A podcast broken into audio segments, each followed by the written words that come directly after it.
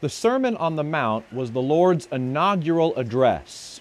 In this sermon, he contrasted what the Jewish people had learned, heard, and obeyed of old with what I say to you.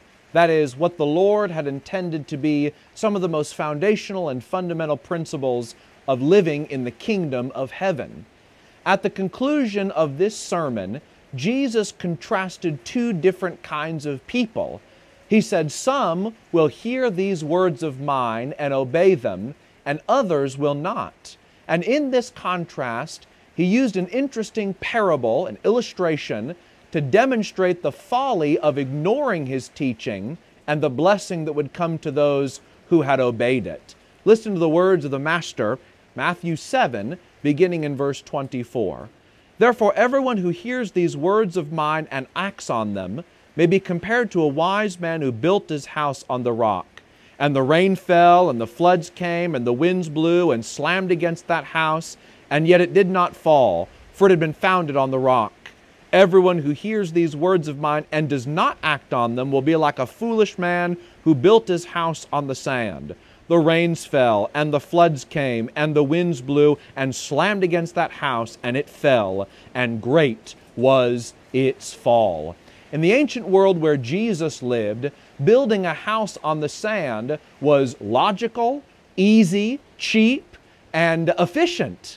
They didn't have large, heavy equipment like backhoes to go and level out rocky dirt. So if there was a nice, level, sandy area, it was easy to just flatten it out and make a nice, even surface and build a quick house that would have been plenty sufficient for most people to live in. That is, Jesus said, until a storm comes in. And the kind of storm that Jesus is describing is uh, the, one of those once in a century or once in a generational storms that come, and there's heavy rain and hard blowing wind, and the ferocity of the storm is such that it knocks down any house that does not have a solid foundation. Jesus says, that's how it was for the Jewish people of his day.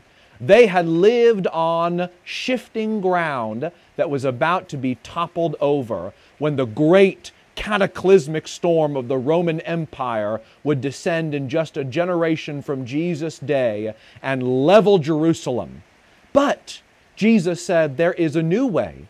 There is a new way that is established on much firmer ground, whose foundation is like rock, Jesus Christ himself being the chief cornerstone.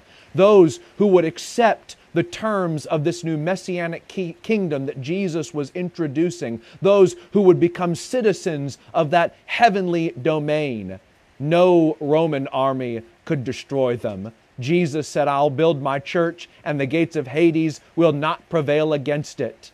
And so when we are established on the rock, the bedrock of the principles laid out in the Sermon on the Mount, when we have Jesus as our anchor, sure and steadfast and secure, no amount of rain, no amount of winds, no storm can do us harm, because we are eternally safe and secure in the rock of Jesus Christ.